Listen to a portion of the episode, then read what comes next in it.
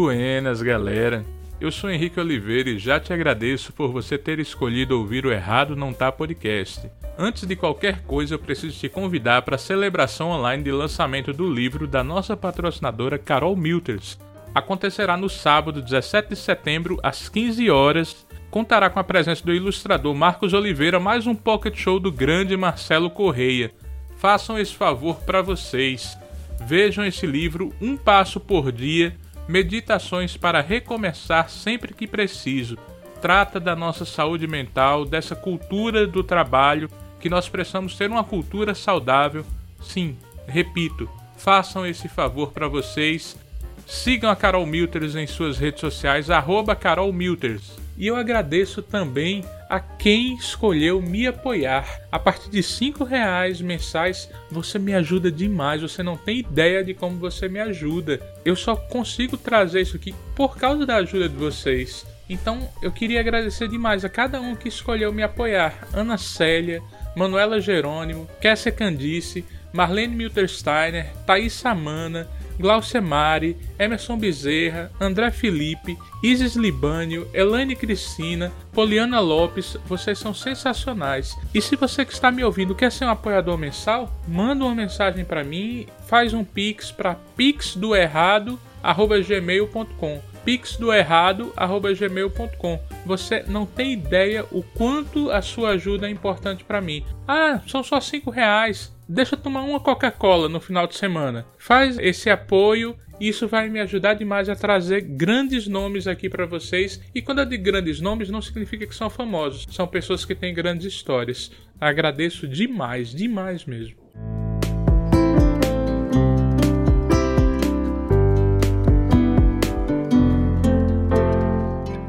Buenas, galera. Eu sou Henrique Oliveira e você está no Errado Não Tá Podcast. Esse podcast que serve para você ouvir lavando louça, você ouvir no deslocamento, indo ou voltando do trabalho, mas que principalmente serve para você conhecer uma nova pessoa, conhecer uma nova história, uma nova biografia. E hoje eu trago para vocês o homem que melhor descreve qualquer coisa. Ele descreve como ele está sentado, ele descreve como o homem chegou à lua, ele descreve como estavam os mineiros lá soterrados, ele descreve tudo. É, é impressionante. Palmas para ele o tempo todo. Hoje eu vou conversar com um jornalista, com um podcaster, com um tricolor das Laranjeiras. Eu vou conversar com o homem do sorriso cativante, que quando ele coloca no Twitter, pessoal, estarei em tal lugar todos os ouvintes vão para lá.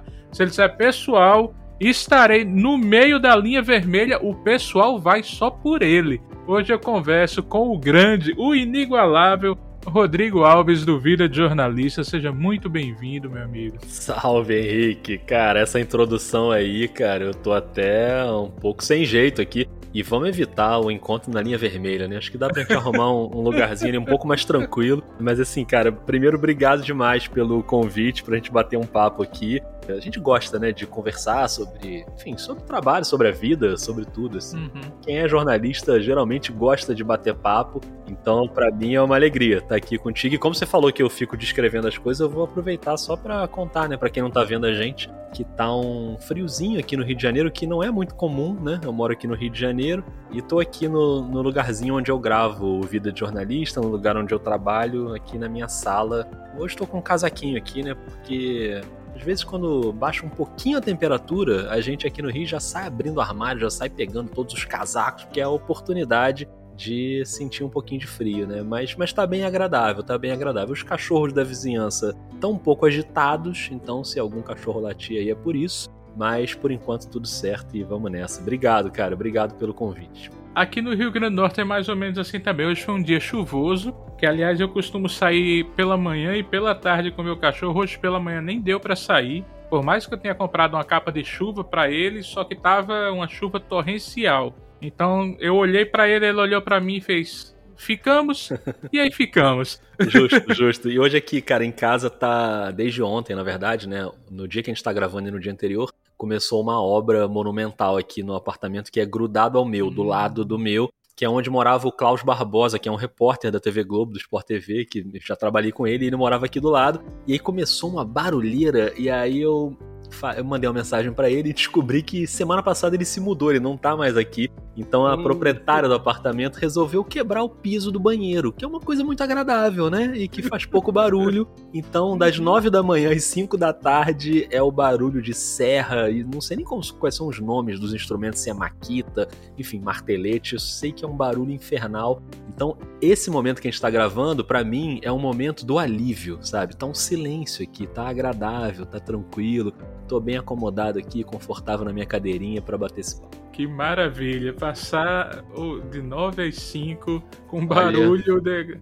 Porque já não é agradável quando somos nós que estamos fazendo a reforma. É. Quando é o outro, é, acontece. Mas, é bravo, mas eu sou perseguido pelas obras. Quem acompanha a vida de jornalista sabe que a obra ela faz parte aqui da minha rotina. Sempre tem algum apartamento em obra aqui perto. Tem muito jeito, né? A gente vai. Para quem grava podcast, trabalha com áudio, não é das melhores coisas, mas a gente vai dando um jeito. A gente, a gente se vira. Você falou aí da descrição. Eu não vou, não vou me atrever a descrever porque não chegarei nem aos pés. Mas aí, próximo a você, há um violão. Esse violão, ele está de enfeite, ele sempre é tocado, ele fica em, em dados momentos que, que vem alguma inspiração. Como é isso?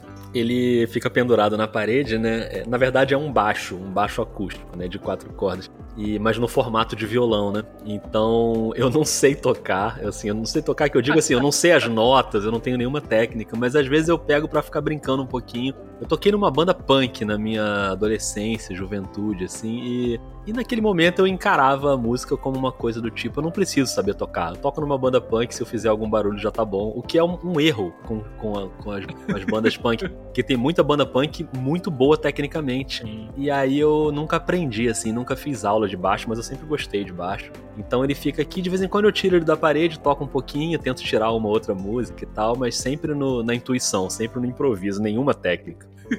eu queria pedir desculpa aos meus amigos baixistas, porque o baixo, ele está um pouco cortado na imagem. É isso, é isso. Tá longe, tá longe. Isso, tá longe. Por favor, apesar de estar de óculos, eu tenho 5 graus de miopia, me perdoem. E principalmente, meu perdão tem que ser um pouco maior, porque eu tô aprendendo a tocar baixo, então eu Olha não poderia aí. ter errado.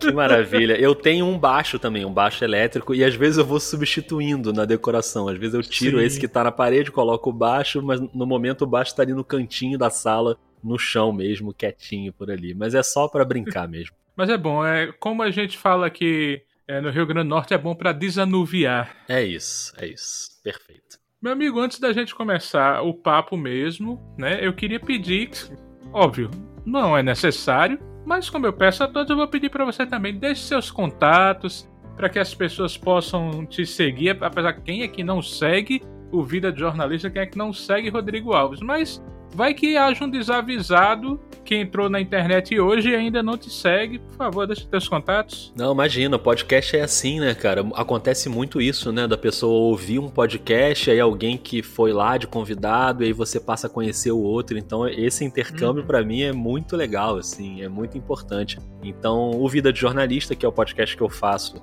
tá em todas as plataformas, né, de áudio, nos tocadores aí que vocês preferirem. E, e nas redes sociais, a arroba é a mesma no Twitter e no Instagram. É vida underline jornalista. Então, quem tá ouvindo aí a nossa conversa e ficar com alguma dúvida ou quiser trocar alguma ideia, pode me chamar lá no Twitter ou no Instagram que a gente conversa mais ainda. Conversar é com a gente mesmo, a gente vai conversando.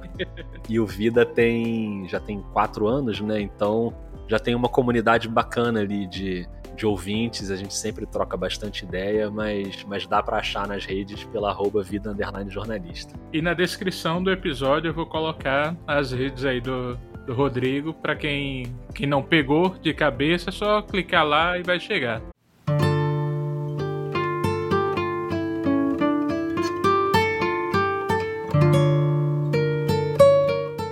Que tal fazer uma pequena pausa para respirar e voltar para o aqui e agora?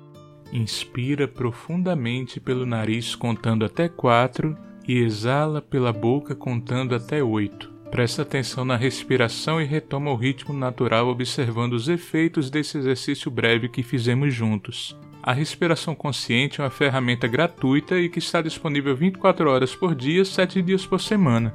Ela ajuda a reduzir o estresse e a ansiedade, a te tornar mais consciente de como você está se sentindo de verdade e a pensar melhor. Esse pequeno passo pode fazer uma grande diferença no seu dia. Antes da gente voltar para o nosso papo, te faço a pergunta: qual pequeno passo você pode dar na direção de uma vida com mais sentido e mais gentileza com você mesmo? Essa pausa para respirar e essa reflexão são um oferecimento da escritora Carol Milters, patrocinadora desse podcast e apoiadora de projetos de cultivo à saúde mental na relação com o trabalho. A Carol já escreveu um livro contando a sua história com a síndrome de burnout e esteve aqui no podcast contando ela. Agora está lançando um novo livro chamado Um Passo por Dia Meditações para recomeçar sempre que for preciso. Com uma coleção de 90 textos breves de cultivo autoconsciência e autocompaixão, este livro é um abraço que chega no momento em que estamos precisando tanto.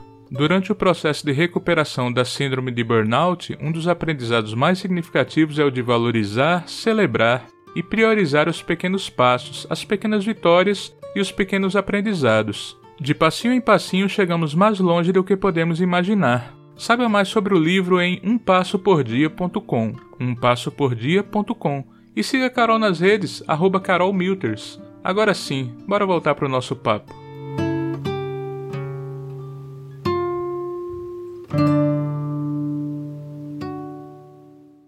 Então a gente vai começar aqui, Rodrigo, pela pergunta que eu sempre faço. Aquela pergunta fácil ou não. Quem é você na fila do pão? Rapaz, essa pergunta é complexa, né? Porque, primeiro porque eu sou um fã de pão, então literalmente eu vira e mexe, eu estou na fila do pão de verdade, a fila real do pão. e a aliás, acabou de abrir uma padaria aqui embaixo da minha casa, que eu ainda não fui, mas eu tô muito ansioso. Mas enfim, eu sou um jornalista já há 24 anos, está fazendo esse mês agora, 24 anos que eu estou na profissão. Trabalhei a maior parte desse tempo em redação, né? Então trabalhei no Jornal do Brasil, jornal impresso, depois eu fui para o site de esporte da Globo, o GE, e fiquei lá boa parte dessa minha trajetória. Eu trabalhei mais de 16 anos lá. Na parte final da minha passagem pela Globo, eu fui para o Sport TV e trabalhei como comentarista de basquete, que foi muito legal também. Fiquei ali quatro anos como comentarista. E na virada de 2020 para 2021, eu resolvi sair para me dedicar trabalho com podcasts, né? Não só o Vida de Jornalista, mas os outros que eu faço. Eu abri uma produtora de podcast, a Escuta Aqui, e aí tenho trabalhado hoje só com isso. Já tem quase dois anos que eu saí, vai fazer agora no fim do ano, né? E tô muito feliz com esse momento de trabalhar com jornalismo de áudio, que hoje é o que mais me fascina, é o que eu gosto de fazer. E tem sido muito legal me dedicar a isso e hoje poder dizer que eu trabalho só com podcasts e com os filhotes dos podcasts, né? A oficina de narrativa em áudio que eu faço, que você participou e foi muito legal quando você esteve lá. E essas coisas, né? Fazendo um freela aqui e outro ali, mas basicamente o Vida e os podcasts da produtora. Então, hoje a minha fila do pão é essa. Uma honra enorme, aliás, ter passado pela oficina com você, ter aprendido com você. Aulas, quatro aulas maravilhosas que mudaram, mudaram várias coisas no, no rumo do meu podcast, de qualidade, de tentar buscar profissionalismo também foi que muito legal. importante. É coisa que, que eu nunca esquecerei. E olha que normalmente eu esqueço fácil das coisas. Aquele mês eu não, não esquecerei, sem dúvida alguma. Você falou aí sobre a questão de ter, ter passado né, quatro anos como, como comentarista de basquete. Eu entrevistei há pouco tempo Jorge Edson, foi medalhista olímpico de vôlei do, do Brasil em Barcelona como essa questão de ser comentarista, mas de um esporte que todo mundo conhece, mas que não é futebol. Como Isso. essa questão de despertar o interesse das pessoas? É, é diferente, né? Bom, e você entrevistou também o Luiz Prota, né? Com quem eu trabalhei no Sport TV.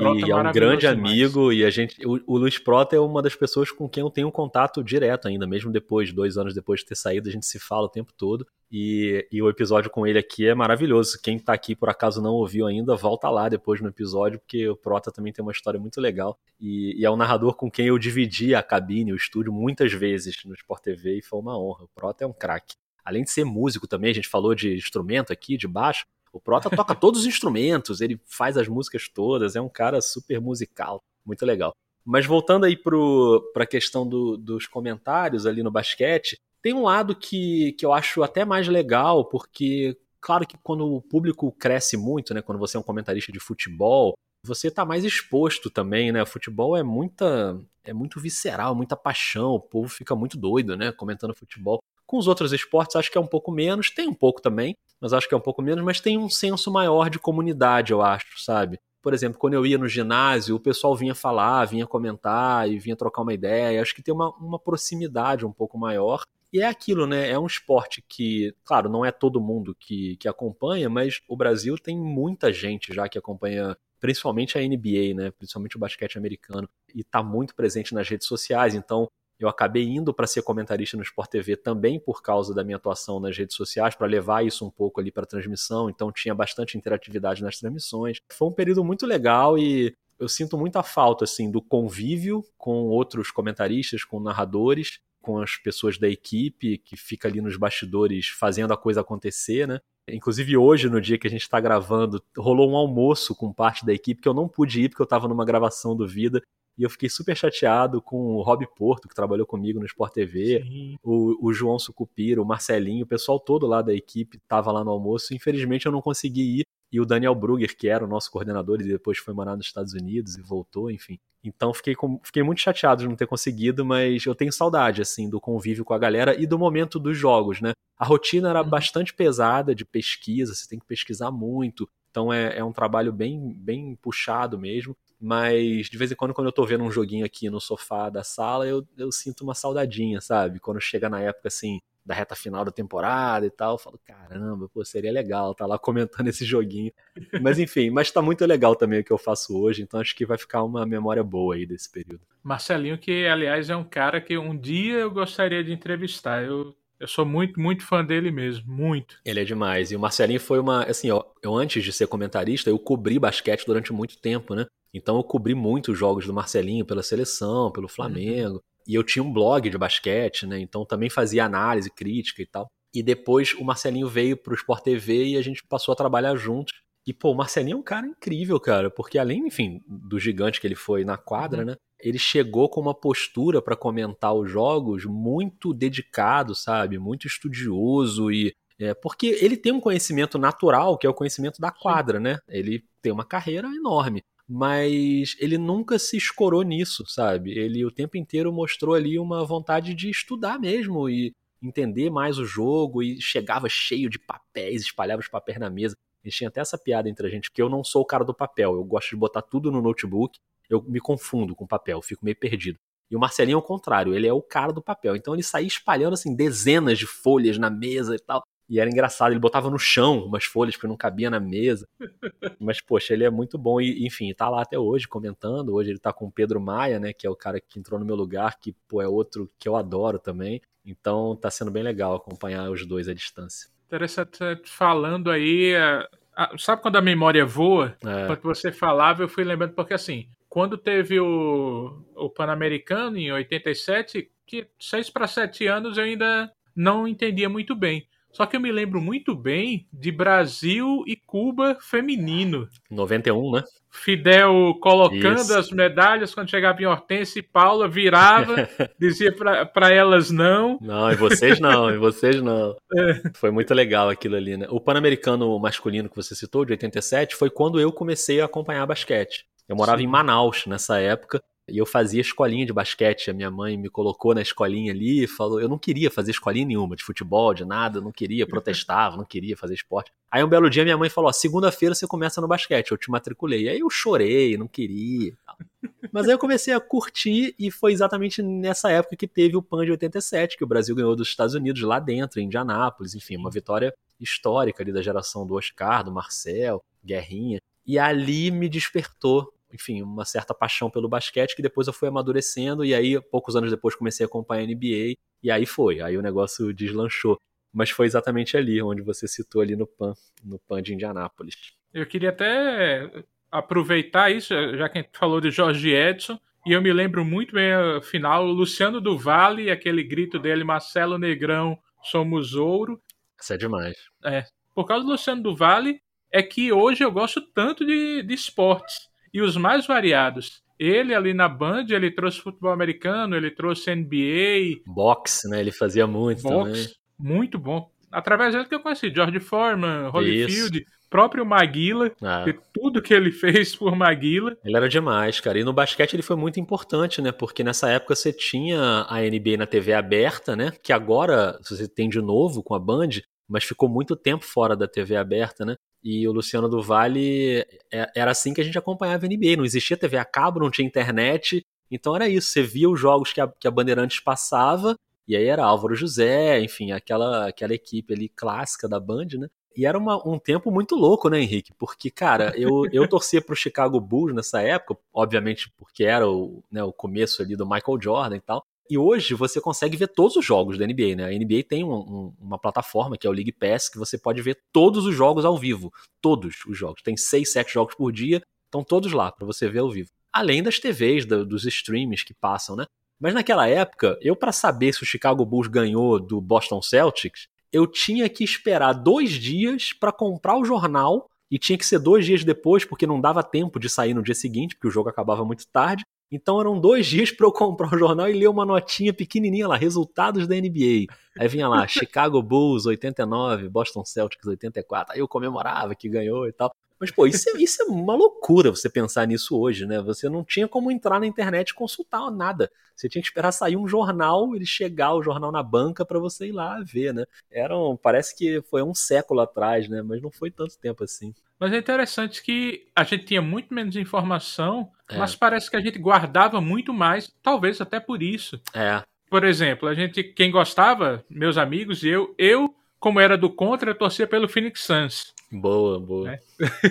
que quase não ganhava nada, só que eu gostava muito do Phoenix Suns. E fez uma final muito importante com o Chicago, né? Do terceiro título do Chicago. Eu lembro bem. Porque praticamente todos os meus amigos torciam pelo Chicago Bulls, e eu entendo. Pippen, Jordan, Armstrong e tantos é. outros, né? Cart Cartwright, se não me falha Cartwright. a memória, que usava aqueles óculos. Horace Grant, que usava óculos, né? Ele e o Cartwright era a dupla de pivôs. Exato, exato, exato. E aí, acabava os jogos, a gente passava conversando. E aí, será que vai passar o jogo de quem depois? Então a gente guardava muito mais as coisas do que hoje em dia, que a gente tem tanta informação que a gente não guarda mais. Tem razão. E essa final com o Phoenix Suns, que foi do terceiro título, foi o jogo de basquete que eu mais gritei na minha vida, foi o jogo do título dessa final, sem dúvida nenhuma. O jogo de NBA, assim, porque, eh, para quem não, não sabe, esse, essa série termina com uma cesta de três do John Paxson no último jogo ali, no, enfim, não era o último jogo da série, mas foi o jogo do título, e o Paxson mata uma bola de três que acaba dando o título pro Chicago. Quando ele faz a, essa sexta, eu lembro claramente da narração do Luciano do Vale, que ele grita tricampeão, e aí ele percebe que faltam 5 segundos ainda que o Phoenix vai ter uma posse de bola. Então, no uhum. meio do grito de tricampeão, ele se toca. E aí a narração dele sai assim: tricampeão pode ser, tricampeão pode ser, tricampeão pode ser. Ele fala três vezes. E nesse momento eu saí correndo, gritando na janela, uma coisa doida, né? Enfim, mas, mas a NBA estava muito popular naquele momento ali, ah. por causa da Band, né? E, e, aí é isso, tinha os casacos do Charlotte Hornets, o boné do Charlotte Hornets, que vendia isso. muito no Brasil. E era essa onda, assim. Então, esse jogo provavelmente foi o jogo que eu mais torci, assim, de gritar. Depois que comecei a trabalhar com isso, eu perdi um pouco isso. Hoje eu não, nem torço assim pro Chicago Bulls, nem não tem um time né, da NBA. Mas, mas naquela época eu era, era bem fanático. Esse boné do Charlotte, acho Alonso Morning, que jogava com a Alonso 33, Morning, não me memória. É, muito legal. Bons tempos. Tempo bom. Estamos aqui saudosos. Mas também era fantástico demais. Você que começa a gostar de um esporte, porque gosta do esporte, quer queira, quer não, NBA parece ser um outro esporte, que é um basquete melhorado ainda. E aí vem Magic Johnson, Larry Bird, Michael Jordan, todos esses. É, é impressionante. Barkley, gostava muito de Barkley, aliás. Demais. É um privilégio mesmo, né? Acompanhar essa geração toda. E a gente que ainda pegou esse tempo, a gente ainda junta, né, com a geração atual, do LeBron James, do Kobe Bryant, que ficou que estava entre uma geração uhum. e outra são caras que foram muito gigantes, né? O LeBron tá nativo até hoje, mas enfim, é uma carreira enorme. Então, pô, ter visto esses caras, né, no esporte, eu acho que a nossa geração, o pessoal assim, mais ou menos da nossa idade, tem esse privilégio em todos os esportes, sabe? De ter visto o Federer e o Nadal no tênis, de ter visto o Kelly Slater no surf, sabe? De ter visto quem gosta de futebol americano, ter visto os grandes caras lá do futebol americano, enfim, cara, é, é muita gente que tá num, numa elite ali do, do futebol, não, do esporte, né, no geral. E a gente viu esse povo todo em ação, né? Muito legal. Né? Pete Sampras e André Agassi. Pô, demais. Você falou aí Bryant, infelizmente, né? A, o falecimento dele. Eu lembrei de um outro que você trabalhou, que você teve a honra de trabalhar, e que eu acho que é uma das grandes maldades do destino essa voz dele não está aqui nesse momento da política brasileira que foi Boechat. É, Boechat foi um cara que, bom, a importância dele para o jornalismo é gigante, né? Assim, um cara que se reinventou durante a carreira, né? Como um, um colunista que depois vira um comentarista de rádio, TV e um apresentador de TV também, né? Apresentava telejornal e um cara, enfim, que faz muita falta, eu acho, para esse momento de hoje né, em que a gente vive no Brasil, é um cara que faz muita falta. E, e, eu tive a honra de trabalhar com ele por um período muito curto no Jornal do Brasil, já na, na parte final ali da minha passagem. Ele entra no Jornal do Brasil como editor-chefe, né? E nessa época, Henrique, todo mundo que entrava no Jornal do Brasil como editor-chefe já entrava com a missão de fazer uma leva de demissões. O JB era assim, ele, ele se recuperava um pouquinho financeiramente, aí começava a gastar, gastar, gastar, aí passavam uns meses, voltava a crise, e aí tinha que demitir gente, enfim o famoso passaralho, né? Que é uma palavra que não é nada agradável, mas que assombrava a gente ali todo ano. Então todo ano tinha uma leva de demissões.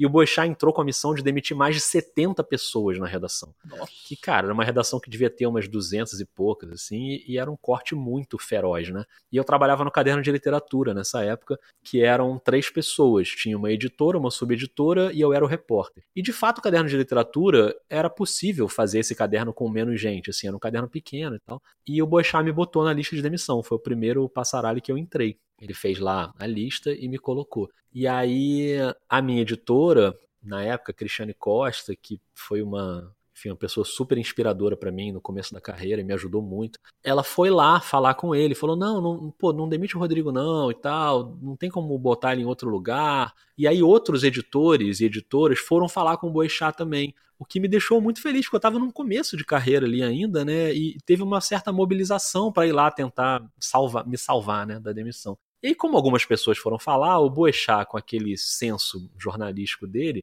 falou: tá bom, vamos então fazer o seguinte. É, não tem como você ficar no caderno de literatura, porque realmente não dá para ter três pessoas lá. Eu vou deixar você um mês, dois meses trabalhando para mim diretamente. Eu vou te passar umas pautas e eu vou testar para ver se realmente isso aí que eles estão falando é verdade, se você merece ficar aqui. Você imagina o meu nervosismo, né, nesse momento. só isso. Só isso, só ser testado. Eu, eu era tipo o, o mascote do Boixá. Ele me passava as pautas.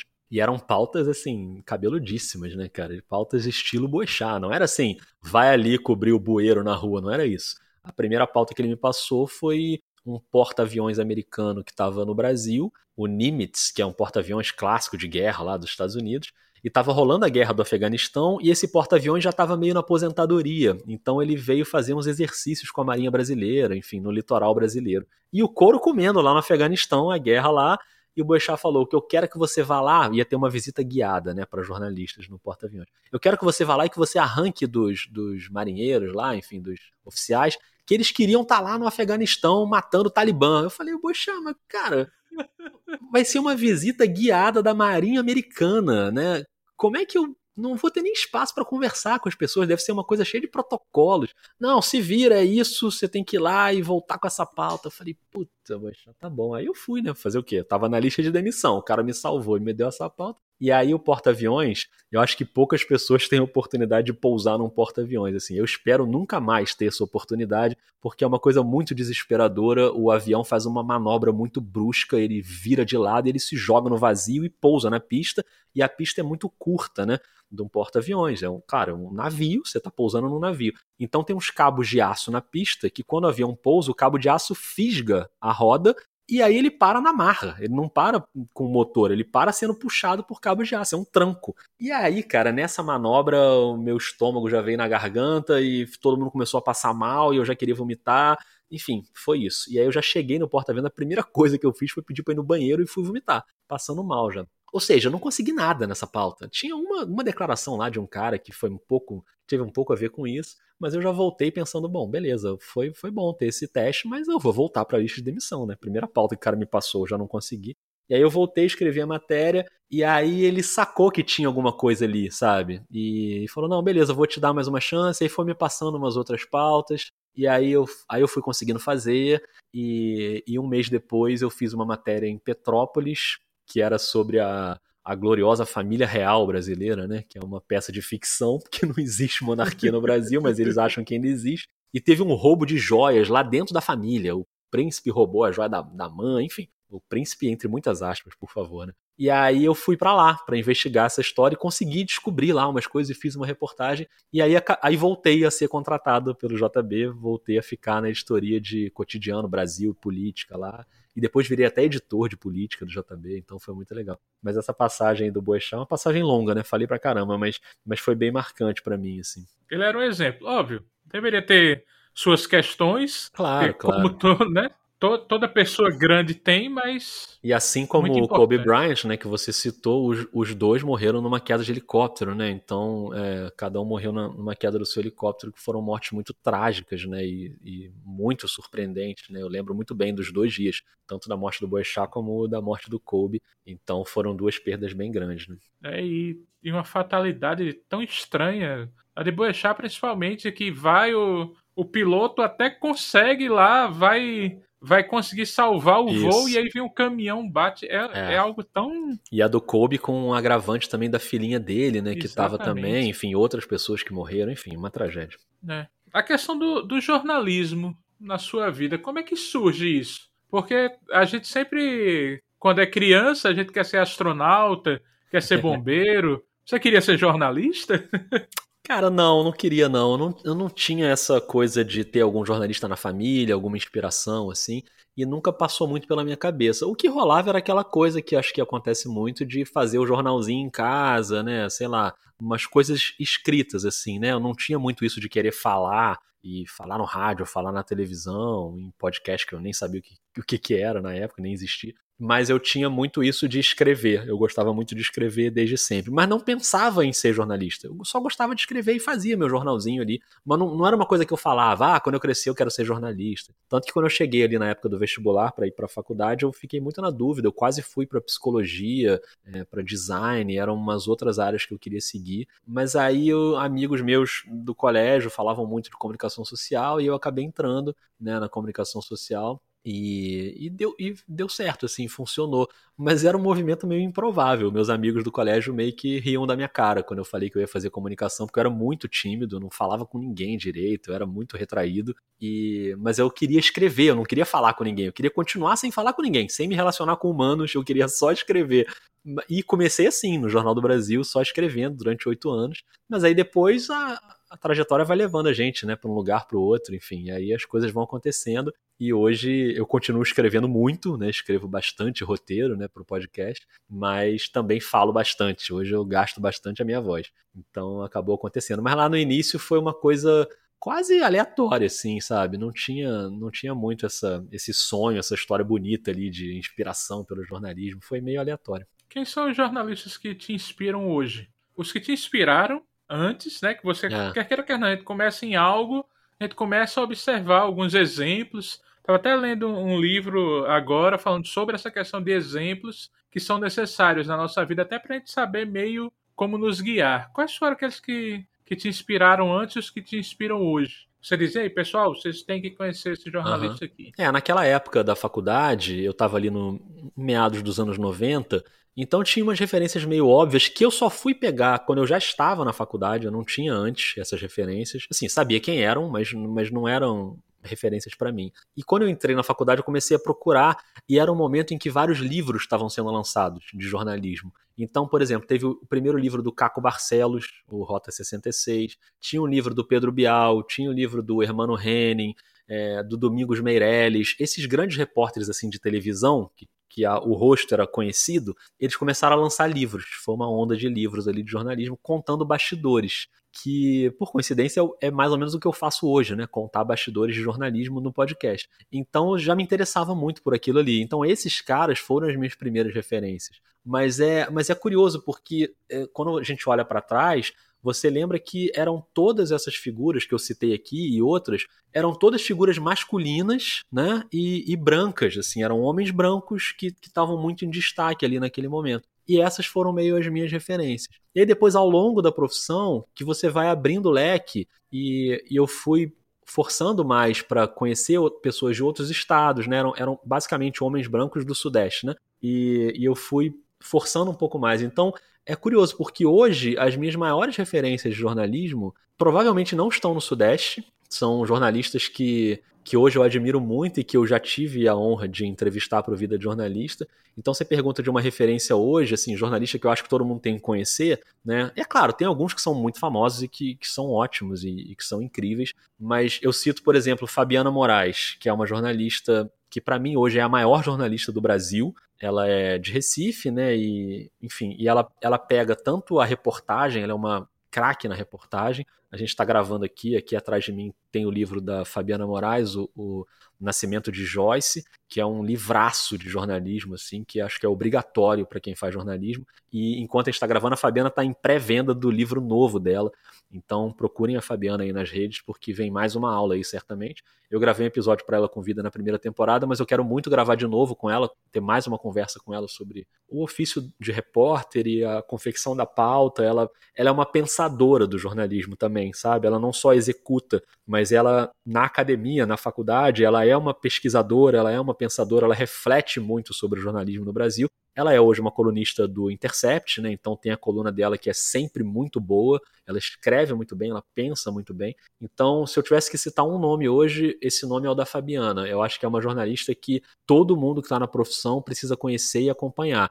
E ainda bem que muita gente hoje já acompanha ela. Enfim, ela, ela tem um espaço muito grande assim para ensinar para gente as coisas, né? E, e eu tô doido para gravar de novo um episódio com ela. Você falou aí de uma jornalista e também falou sobre como no início era praticamente só jornalistas homens. Uma coisa que me incomodava muito, hoje incomoda ainda também, mas hoje a questão é bem menos. A questão do terno era que dava autoridade, é. principalmente na, na TV, e o cabelo curto. Então, por exemplo, acho que era Leila Cordeiro, que era esposa dele aqui, né? Isso, tinha o cabelo curto. Isso, cabelo curto, terno. Fátima Bernardes, quando começou, cabelo curto, terno. Sandra Nemberg, ela, acho que quando era atriz, ela tinha o cabelo maior. Ah. Para ser jornalista de TV, Também cabelo curto. curto, terno. Existe muito essa questão do machismo na, nas redações? Ou não é tão aparente? É mais aparente aqui fora do que lá dentro. Não, existe totalmente. Existe totalmente. E não só do machismo, mas do racismo também, da homofobia.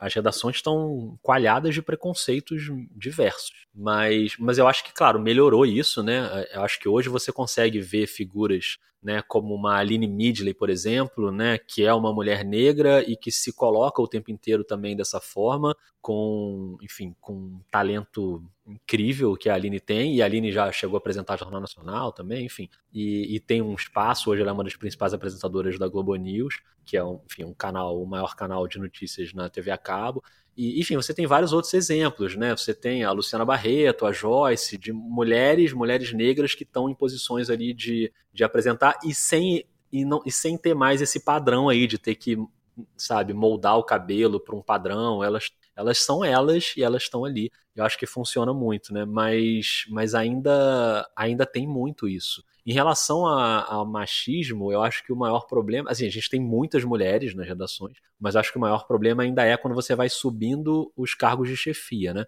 Quando você chega em chefias de redações, você ainda vê muitos homens brancos é, dominando os cenários. Né? Já tem, claro, mulheres que são chefes de redação, o que é ótimo, mas ainda a gente ainda tem que avançar mais. Na área em que eu trabalhei durante muito tempo, que é o esporte, por exemplo, ainda é mais raro isso. Então, a gente ainda tem que avançar em muitas questões. E na questão racial também, na questão de gênero, na questão de pessoas com deficiência, acho que a gente tem um caminho muito longo ainda para avançar no jornalismo. E é uma coisa que, que me interessa muito discutir no Vida de Jornalista. Né? O episódio 100 do Vida de Jornalista é sobre diversidade e inclusão nas redações, e eu conversei com várias pessoas sobre vários tipos de diversidade, e para mim esse é o assunto mais urgente do jornalismo hoje. Como as redações podem ficar mais diversas, sejam as grandes redações, sejam pequenas redações. Acho que nas pequenas, nos veículos independentes, você tem muito mais diversidade, mas nas grandes redações ainda é um caminho tortuoso, assim, de,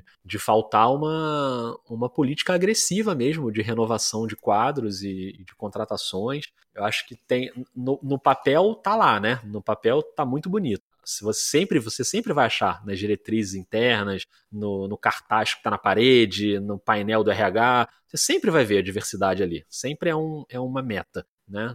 Acho que não tem nenhuma empresa hoje que não fale isso. Mas uma coisa é falar, outra coisa é de fato na hora que abre uma vaga, você preencher aquela vaga ali da maneira como ela deve ser preenchida, né? Então acho que ainda é um caminho bem longo, bem longo, e acho que é uma responsabilidade do jornalismo tentar cumprir isso aí. É interessante você falou aí também a questão do racismo. Hoje a gente tem Maju no Fantástico, e até porque o nome dela meio que ela cresceu tanto que ela mesmo se indicou para lá. É, apesar que eu gosto mais de outras jornalistas, mas a gente não vai fazer comparação nisso. Mas a gente também tem uma questão, fazendo, aproveitar para fazer uma descrição para quem não me conhece. Eu sou um homem negro, gordo, de dreads. Hoje a gente tem Manuel Soares uhum. no encontro, apesar que tá toda essa questão que é, o encontro é com Patrícia Poeta e ele está ajudando, tá tem tido bastante comentário, né, em relação à é. posição dele ali e como a Patrícia tem reagido e tal. Isso. Também não vamos entrar, Isso. criar aqui um, uma discussão toda, até porque o, eu acho o carisma dele que é algo que ele vai conseguir o espaço dele, uhum. apesar de todo o racismo envolvido. Mas quando é que a gente viu no horário, não é o horário nobre da TV, mas no horário da manhã, um homem negro de dread é. ali com tanto espaço? Nem isso a gente via. Eu, por exemplo, eu como homem gordo, eu praticamente não vejo gordos apresentando. É. São muito poucos. Quando tem é porque são ou uma sumidade ou porque foi ou porque já vem de antes, o medo de falar de Jô Soares, né? É. Porque a gente tava fazendo a gravação anterior e deu, deu problema na hora que a gente falou de Jô Soares, mas Jô Soares, ele é virou gordo, até por isso e depois ele partiu para a parte de apresentação, também Faustão, todos esses, mas são sumidades. No dia a dia você não vê. Então, essa, essa questão de preconceito tem muitas coisas de, de preconceito. Aliás, eu estou devendo uma live no meu Errado Não Tá podcast sobre gordofobia. Só que não é que eu não queira, é um assunto tão doloroso que as pessoas que eu venho conversando, para elas é difícil participar, mostrar a cara e falar sobre gordofobia, porque é algo doloroso. É algo que é, é a mesma coisa que quando eu fiz o meu episódio ano passado e que eu não creio que vá fazer outro sobre racismo, conversando com José Roberto que ele foi demitido da Latam por, por questões de racismo, acho que foi o menor episódio que eu já fiz de tão dolorosa que era aquela é, conversa. É. Então é, é, algo muito complicado, mas que tem que ser falado. Hoje mesmo, antes da gente começar, eu estava vendo, só abrir esse parênteses, que parece que a CBF vai punir os clubes quando houver casos de racismo agora em campo. E alguns amigos dizem, não, mas é um absurdo que vá punir o, os times. Eu digo, Tá, mas os times eles estão só ficando na boa. Acontece os casos de racismo e o time diz: ah, não foi a gente. E não fazem nada. Então, talvez seja uma medida muito forte, mas necessária, depois que se adeque. Então, eu acho que a sociedade tem que fazer mais coisas para combater racismo, machismo, homofobia, que nosso Brasil é um lugar lindo. Eu não gostaria de viver em outro lugar. Mas essas partes ruins também são muito complicadas. E a gente não vai avançar só com o cartaz bonitinho, com a mensagem uhum. bacana, sabe? É, se você não toma medidas como essa, por exemplo, de, de ir nos clubes e punir o clube, né, de, sei lá, com perda de pontos, com rebaixamento, é, ah, mas é um absurdo. Mas, mas ainda que seja que você acha um absurdo, é uma coisa tão pequena em relação ao que é, por exemplo, uma ofensa racista no campo, né, de um torcedor, para um jogador, enfim, que não importa qual vai ser o efeito para o clube, assim, eu acho que tem que ser feito o que precisar ser feito para que acabe. sabe? Ah, mas aí o clube vai ser rebaixado. É, amigo, vai ser rebaixado, vai ser uhum. rebaixado. E vai ficar lá na segunda divisão. E aí o, talvez o torcedor do outro clube pense duas vezes antes de fazer isso, porque não quer que seu clube vá para a segunda divisão e não quer que perca pontos, enfim, qualquer que seja a punição. Mas enquanto for só uma multa, né, um, sei lá, uma pena de cesta básica ou uma coisa educativa ali que acaba sendo meio inócua, quando deveria ser uma campanha educativa massiva no país inteiro, a gente tem dificuldade para avançar, né? O que você falou aí são tantas camadas que a gente tem que ir. Por exemplo, a questão do cabelo das mulheres que a gente falou ali, que, que foi uma coisa que se avançou, mas em outras, como o, as questões do corpo, por exemplo, você não consegue avançar muito, né? Ainda tem, ainda tem um padrão assim que a TV exige, que o próprio jornalismo exige. E a gente está falando aqui não só do jornalismo, né? Também dos programas de entretenimento que você citou aí. Mas, mas é um caminho que é longo e que você só avança se você pisar forte. Se for de passinho leve, não vai, não vai avançar. Tanto é que a gente está aí há séculos sem conseguir avançar tanto, né? Você falou aí no corpo, me veio a questão que a gente ainda culpa a mulher por ser estuprada. A gente ainda é. culpa. É, ah, mas qual era a roupa que ela estava usando?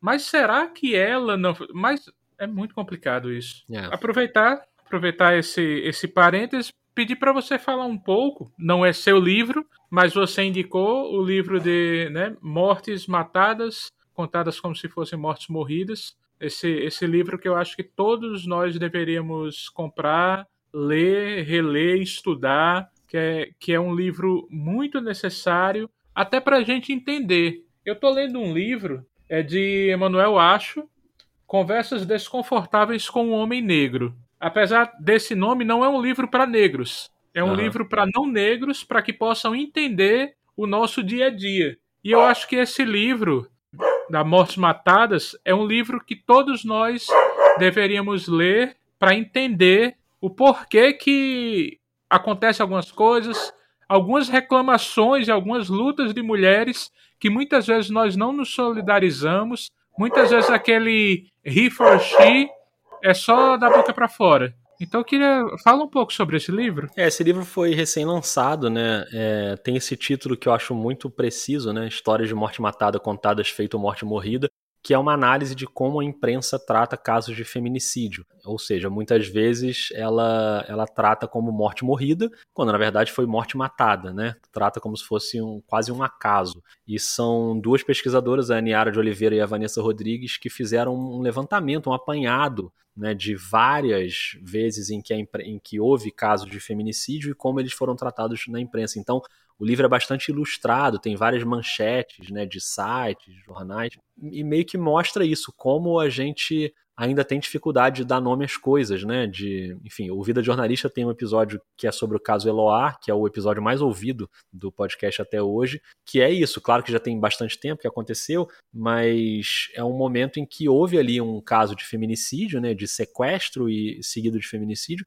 Em nenhum momento a palavra feminicídio foi citada pela imprensa, ainda não era um termo muito usado na época, mas nem o termo violência contra a mulher foi citado. Né? Aquilo foi tratado como um caso de amor mal resolvido, o ex-namorado que queria se reatar com a namorada, enfim, e acaba mantendo ela e uma amiga em cárcere durante quase uma semana, com um circo midiático em que o jornalismo teve um, um, papel desastroso ali, e ela acaba sendo assassinada na hora que a polícia tenta invadir a casa, né, o apartamento a Eloá. Então, de lá para cá, a gente aprendeu muita coisa, mas a gente ainda precisa aprender mais, porque até hoje a gente, o jornalismo ainda cai nesses erros, né, nessas escorregadas de não tratar da maneira como deve ser tratado. Então, acho que é um livro para a gente pensar a profissão e pensar especificamente como se trata esse tipo de cobertura, né? Exatamente. A gente falou sobre você, mas eu queria falar um pouquinho também sobre o Vida. Quatro anos, Quatro anos, quer queira, quer não, para um podcast é um bom tempo já.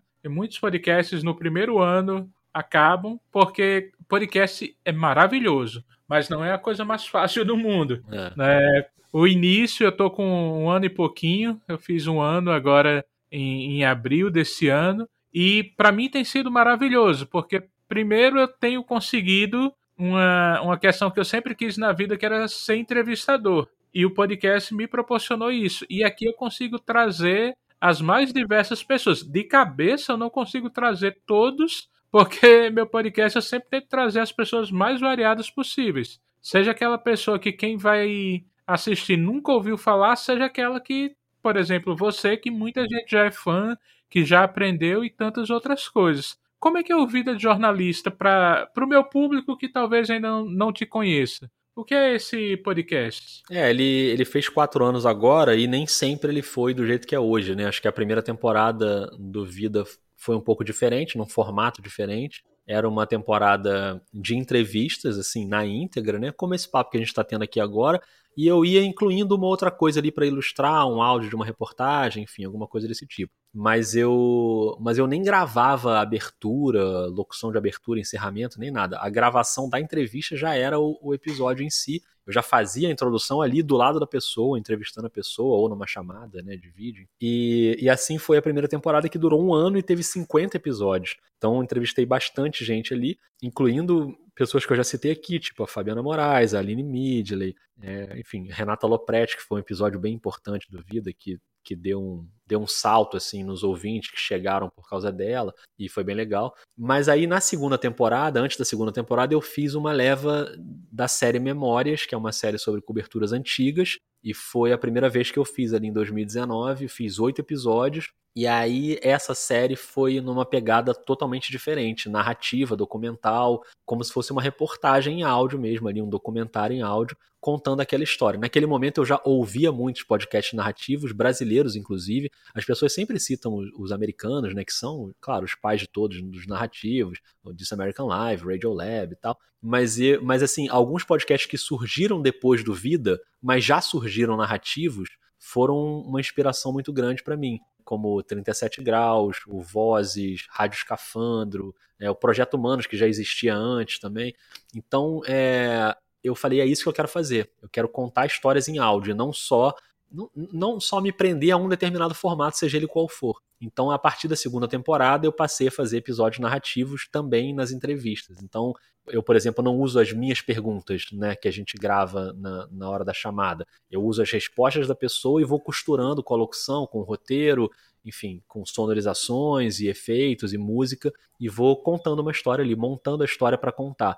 Então, o Vida Hoje é um podcast assim, ele é, ele é narrativo e documental com bastidores de coberturas e reportagens, basicamente, e também, claro, com reflexões sobre a profissão. Então, tem alguns episódios que são mais reflexivos, que a gente discute um pouco mais ali a profissão.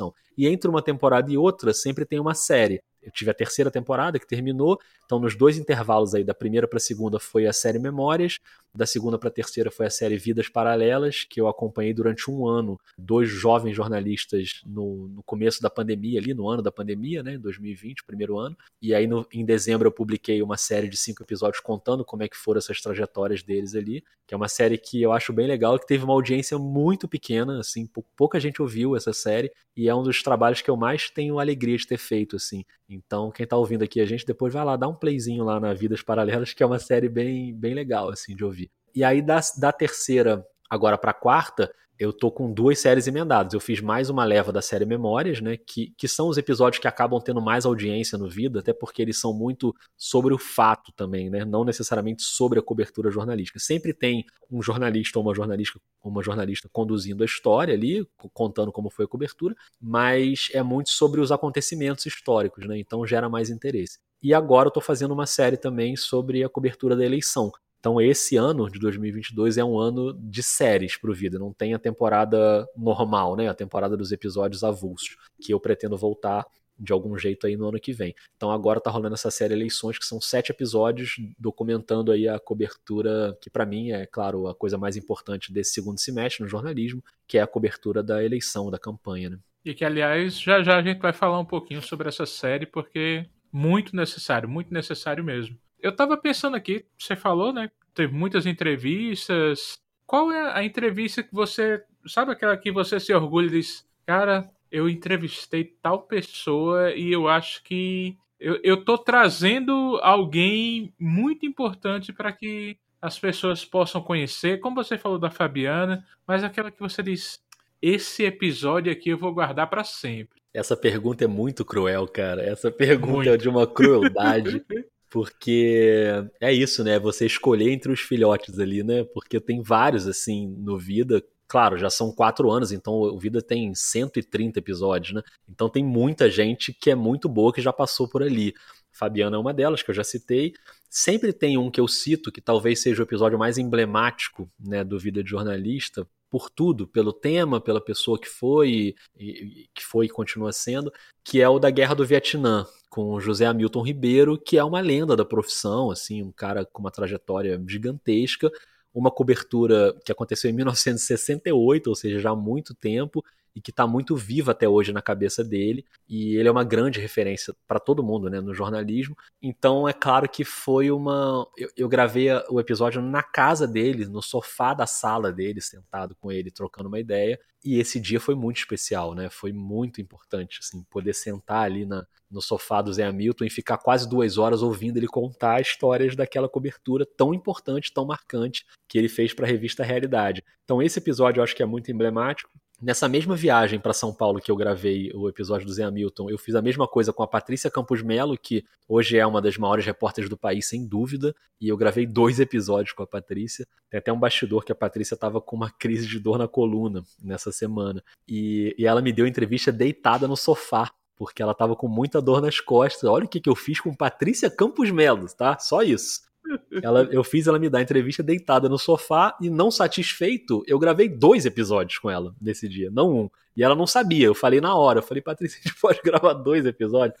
Porque eu estava produzindo a série Memórias, eu queria um episódio sobre a carreira dela, né, coberturas da carreira dela, mas a gente estava gravando a série Memórias e uma das coberturas dela eu achei que se encaixava perfeitamente na série, que era a cobertura da epidemia de ebola, que ela fez em 2014, se não me engano. E aí eu falei, pô, a gente podia gravar um episódio separado só com os bastidores dessa cobertura. E acabou virando um episódio aí da série Memórias. Então, só nessa viagem aí, na mesma semana eu entrevistei o Zé Hamilton e a Patrícia Campos Melo. E o que foi muito legal, né?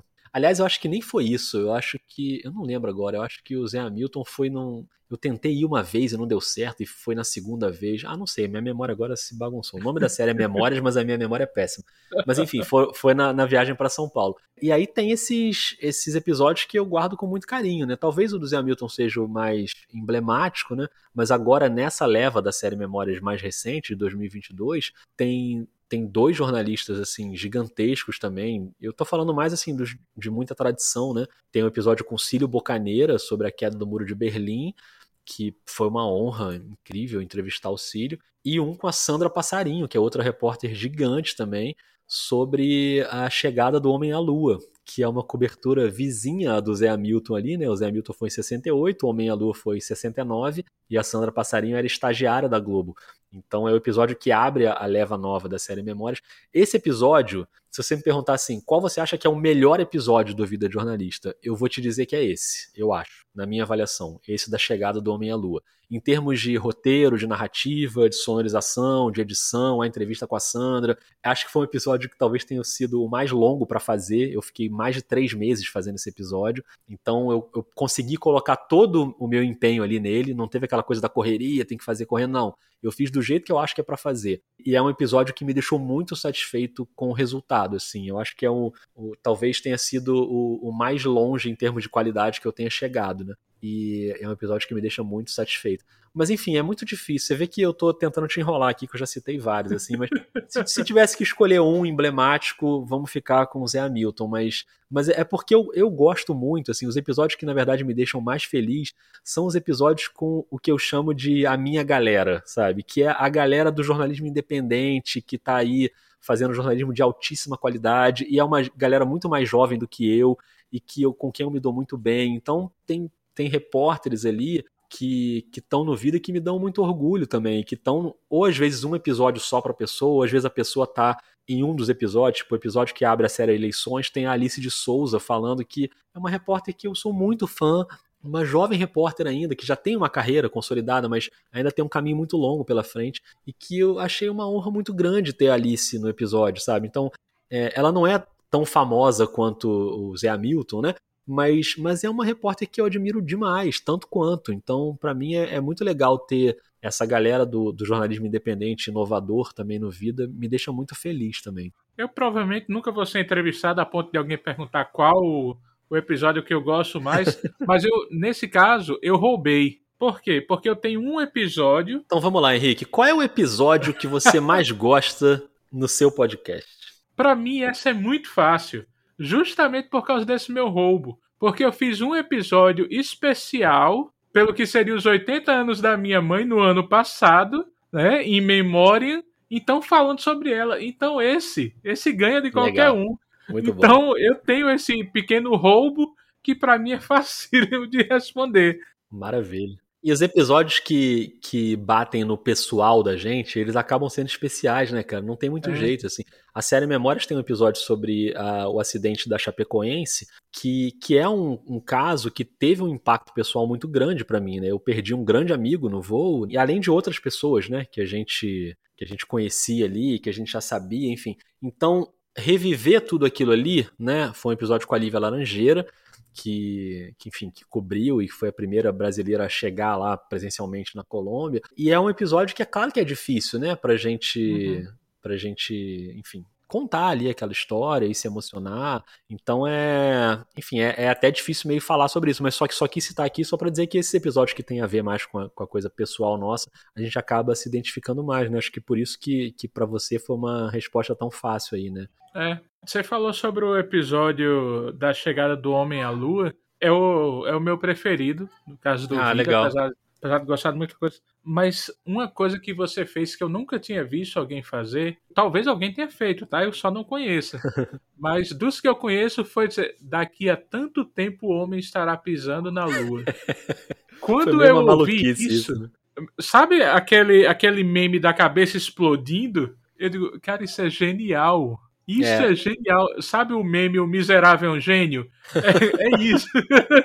Não, porque assim, cara, eu fico muito obcecado com o jeito como eu vou abrir o episódio. Isso para mim é muito importante, em todos os episódios. A cena de abertura para mim é a coisa mais importante ali para já fisgar o ouvinte nos primeiros minutos e segundos, né? E esse episódio eu tava muito na dúvida de como é que eu ia abrir. E aí eu uso um áudio, que é o áudio original da NASA, né? Da, da comunicação da, de Houston com, com os astronautas. E esse áudio, o, o episódio começa com esse áudio. E a primeira meia hora de episódio, para quem ainda não ouviu, é um pequeno spoiler aqui, mas nada que atrapalhe. Esse áudio está em tempo real no episódio. Ele não fica o tempo inteiro, mas eu vou contando a história daqui a pouco eu vou, ah, vamos ouvir aqui como é que tá o áudio. Aí eles estão na órbita da Lua. Então, quando o episódio chega exatamente em 30 minutos, é a hora do pouso, né? A hora que o módulo lunar toca o solo da Lua, exatamente em 30.00. Então, o que, que eu fiz? Eu sincronizei aquele áudio da NASA para saber exatamente esse momento e eu falei: eu tenho meia hora para contar a história de como foi essa, esse negócio dessa transmissão. Claro que o episódio tem uma hora, então tem a segunda metade ainda, que é a repercussão de tudo. Mas até a hora do pouso, eu tinha meia hora para contar, o que me impôs uma, um rigor muito difícil. O episódio tem trilha sonora original, então a música não podia esticar, voltar que se esticasse três segundos, quebrava esse negócio aí. Não dava, tinha que ficar exatamente naquele tempo. Então foi muito gostoso de fazer. Não por acaso eu fiz durante três meses, como eu falei, deu trabalho pra caramba, mas foi bem legal de fazer esse episódio, é um episódio que eu gosto muito. Esse episódio, quem foi que você deixou de cabelo branco? Foi você mesmo ou foi outra pessoa? Porque o editor deve ter sofrido nisso aí. Não, cara, assim, o, o Vida, assim, o Vida eu que faço todas as etapas, né? Então o cabelo branco é meu e eu já nem tenho mais cabelo, né, para ficar branco. Mas nessa série teve essa diferença aí que tem a trilha original que eu faço com o Gabriel Sim. Falcão. Então foi a primeira vez, esse episódio foi a primeiríssima vez no Vida de Jornalista que não fui só eu fazendo. Geralmente uhum. eu faço todas as etapas, a pesquisa, a entrevista, a edição, a locução, é, tudo sou eu. Nesse aí tinha essa dobradinha com o Gabriel. Então para mim foi meio desafiador também, porque eu nunca tinha trabalhado. Eu sempre trabalho aqui onde eu tô agora gravando contigo, nessa mesinha na minha sala. Eu faço tudo aqui. Inclusive as músicas eu fazia também. E, ou ia buscar músicas em bancos, né? Gratuito. Uhum. E aí, essa, essa dobradinha com o Gabriel foi um desafio. E o Gabriel ficou meio de cabelo branco nesse episódio, porque, porque ele tinha que fazer as músicas cronometradas. Ele não podia passar. Que eu já trabalho com o Gabriel no Rio Memórias também, que é outro podcast que eu faço, que aí não sou eu que edito, é a Clara Costa. Mas ali tem uma margem. Se, se ele esticar a música cinco minutinhos, cinco segundinhos, beleza, o episódio vai ficar cinco segundinhos mais longo lá no fim. Nesse caso, na primeira meia hora, a gente não podia esticar nem meio segundo. Ela tinha que terminar. O, o pouso tinha que ser exatamente ali em 30 minutos. Então uhum. foi uma ginástica, sabe? Com o Gabriel, um puxa daqui, um estica dali. Foi, mas foi muito prazeroso de fazer. Foi muito legal e eu adorei, assim, foi uma experiência muito, muito bacana. Eu, assim, eu vejo muita gente que não gosta de editar. Eu adoro editar. Essa é a minha frase. Eu amo editar podcast. Não sei se é porque eu sou controlador e aí eu deixo da, é, da forma que, que eu quero, mas eu também gosto de, de editar podcast dos outros também, quando, quando me pedem fazer como eles. Mas eu acho tão gostoso essa questão que às vezes você pega, por exemplo, obviamente eu não vou falar quem, quem é o entrevistado, mas eu já, é. eu já tive uma entrevista que a entrevista durou, sei lá, uma hora e meia, duas horas, porque o, o entrevistado ele falava e aí ele ia respondendo e eu tava, eu digo, meu senhor, com 15 minutos de entrevista, eu digo, vai ser o tempo todo assim, o que é que eu vou fazer? Aquele e aí, quando sai, depois da edição, ficou num ritmo ótimo. É outra coisa. E as pessoas dizem, ah, esse entrevistado muito bom. Eu digo, realmente, é muito bom, não é. vou reclamar, mas foi muito complicado. E a edição nos permite trazer é. essas questões. Eu acho massa demais. E a edição em áudio, ela é tão legal, ela faz tanta mágica, né? Assim, muito uhum. mais do que a edição em vídeo, né? A edição em vídeo, ela também dá ritmo pro seu episódio, mas no áudio você consegue fazer coisas que as pessoas não percebem que está editado. Né? No vídeo, se você faz um corte, a, a, cara da pessoa mexe, né? Então você não uhum. consegue né, fazer exatamente o corte ali. No áudio, não. No áudio as pessoas não percebem. Então você, você tem mais liberdade para criar em cima e para ajustar. Não estou dizendo aqui que a gente manipula a frase da pessoa, não é nada disso. É só dar ritmo mesmo ali, tirar um ou outro silêncio e tal. Mas o, o que eu gosto muito de fazer é essa edição. Por isso que eu acho que eu abracei esse formato narrativo, que é essa edição que também é parte da narrativa, sabe? A edição também conta a história. É a sonorização, é você montar ali uma cena né, usando uns efeitos ou mesclando o áudio da NASA com a minha locução, com uma fala da Sandra Passarinho e misturar aquilo, e aí entra uma música do Gabriel, e assim você vai criando a história. Porque aí você tem possibilidades infinitas de contar a história. Você tem milhões de combinações possíveis para contar aquela história. Isso, para mim, é o que mais me fascina no meu trabalho hoje. É o que eu mais gosto de fazer. Fazer o roteiro e a edição e como é que eu vou contar essa história. A hora da uhum. entrevista é muito legal. Eu adoro entrevistar todos esses grandes jornalistas, mas a hora que eu fico realmente ali empolgado é meio injusto falar isso, porque eu também fico muito empolgado na hora da entrevista. Mas, enfim, na, na hora, na hora da, de criar a história, é, é uma. A sua imaginação fica sem limite ali. Você pode. Sim. Depende só de você, o que, o que você quiser fazer. Então, essas sacadas de edição de roteiro são o que mais me motivam hoje. Assim, eu adoro editar. Você ainda pensa em passar o dia em redações ou o podcast fez, não, você vai ficar aqui comigo mesmo, talvez um dia você volte mas por enquanto você fica aqui comigo. É, cara, eu acho assim que hoje eu não me vejo voltando para uma redação, apesar de ser possível também hoje em vários vários lugares você fazer podcast em redação, né? Tem várias redações hoje uhum. que têm suas editorias de podcast, né? O lugar onde eu trabalhei tem uma editoria de podcast, né? O GE na Globo, o Esporte da Globo. A Folha tem uma editoria que foi uma das primeiras, se não a primeira editoria de podcast na imprensa. Então dá para você trabalhar com podcast em redação. Mas eu acho que hoje esse, esse convívio com a redação me faz falta. Acho que para o jornalista é importante essa troca com os colegas. Acho que é bem legal. Mas a rotina de redação, isso de fazer ali, sabe, o, cumprir aquelas oito horas diárias e o plantão no fim de semana. E, esse negócio hoje eu não me vejo fazendo, não. E aí não quer dizer que eu vou fazer podcast para sempre. Eu posso daqui a dois anos cansar de podcast e fazer outra coisa, de jornalismo independente, sei lá, passar a fazer reportagem freelancer ou, sei lá, abrir um canal no YouTube, não sei, qualquer coisa. Não, eu, eu sei que eu vou continuar fazendo jornalismo, a não ser que tenha uma guinada muito drástica na minha vida. Mas o como eu vou contar as histórias vai depender do que está me fascinando no momento. Hoje o que me fascina é jornalismo em áudio, então por isso que eu faço podcast.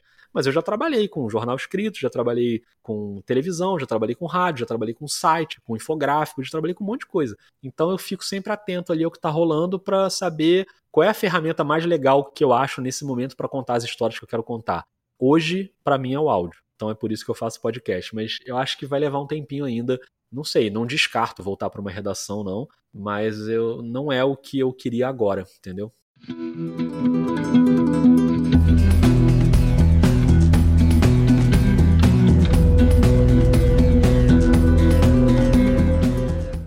Você diria quem sonha ser jornalista? Eu acho que para quem, para quem quer ser jornalista, para quem sonha ser jornalista, a, a, primeira coisa que eu digo é venha, sabe? Porque muito jornalista faz essa piada nessa hora aí, né? Não, desiste enquanto é tempo e tal. Uhum. Eu sempre vou no caminho contrário. Eu não peço para ninguém desistir. Pelo contrário, vem, porque a gente está precisando de cabeças novas, de renovação, de gente disposta. E se tem alguém que sonha em ser jornalista, é porque a pessoa tá na pilha de ser jornalista. Então eu quero que essa pessoa venha para a profissão. Então tenho conversado muito com estudantes assim, e eu sou muito otimista com a geração nova que está chegando. Acho muito melhor que a minha, por exemplo.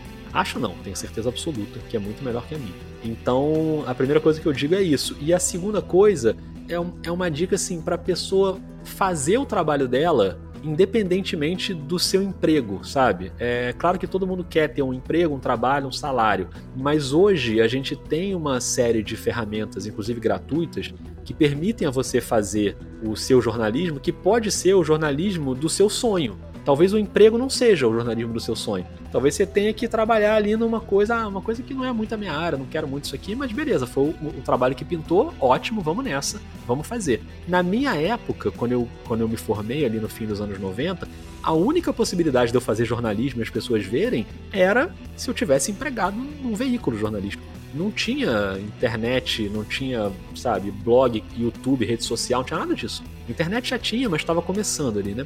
Então eu dependia de estar num jornal, numa TV, numa rádio para as pessoas verem meu trabalho. Hoje a gente não depende mais disso. Você consegue juntar três amigos e criar um projeto independente, você consegue produzir conteúdo em rede social, você consegue produzir jornalismo no TikTok, num canal no YouTube, num podcast, enfim, numa conta no Instagram, tudo isso de graça, você não precisa pagar para fazer isso. Essas ferramentas estão disponíveis. E aí, na pior das hipóteses, isso vai ser um exercício jornalístico para quem está chegando na profissão, você vai se exercitando ali. E na melhor das hipóteses, pode ser que aquilo dê certo, dê super certo e vire o seu trabalho.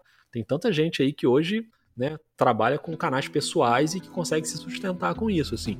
Não é o meu caso ainda com o Vida de Jornalista, porque o Vida não é o que paga os meus boletos, né, todos, eu, eu preciso fazer outros trabalhos ainda, mas hoje eu consigo trabalhar só com podcasts, o que para mim já é um grande avanço no que, no que eu pretendo fazer hoje. Então acho que é isso, é, é não, não desperdiçar essa chance aí de usar essas ferramentas. Mas, mas Henrique, esse conselho que eu tô dando ele é meio inútil, porque as pessoas já fazem isso. Então já, já tá muito natural na cabeça de quem tá chegando. Não é que eu tô aqui dando a grande dica que ninguém pensou. Não, todo mundo já faz isso. Eu só tô dizendo que isso é muito legal, sabe? Que, que as pessoas façam mesmo e que apostem aí nos seus projetos pessoais, porque vai que dá certo, né? Pode funcionar muito bem. Rodrigo, deixa eu só te perguntar uma coisa. Você tá com dor nas costas? Não, não, tô tranquilo. Pronto, porque eu vou fazer mais ou menos o que você fez com Patrícia e eu vou encerrar. e eu vou encerrar esse episódio aqui. E no dia 15 a gente vai falar só sobre o especial do Vida de Jornalista sobre eleições e também sobre um pouco das eleições que irão ocorrer agora em outubro.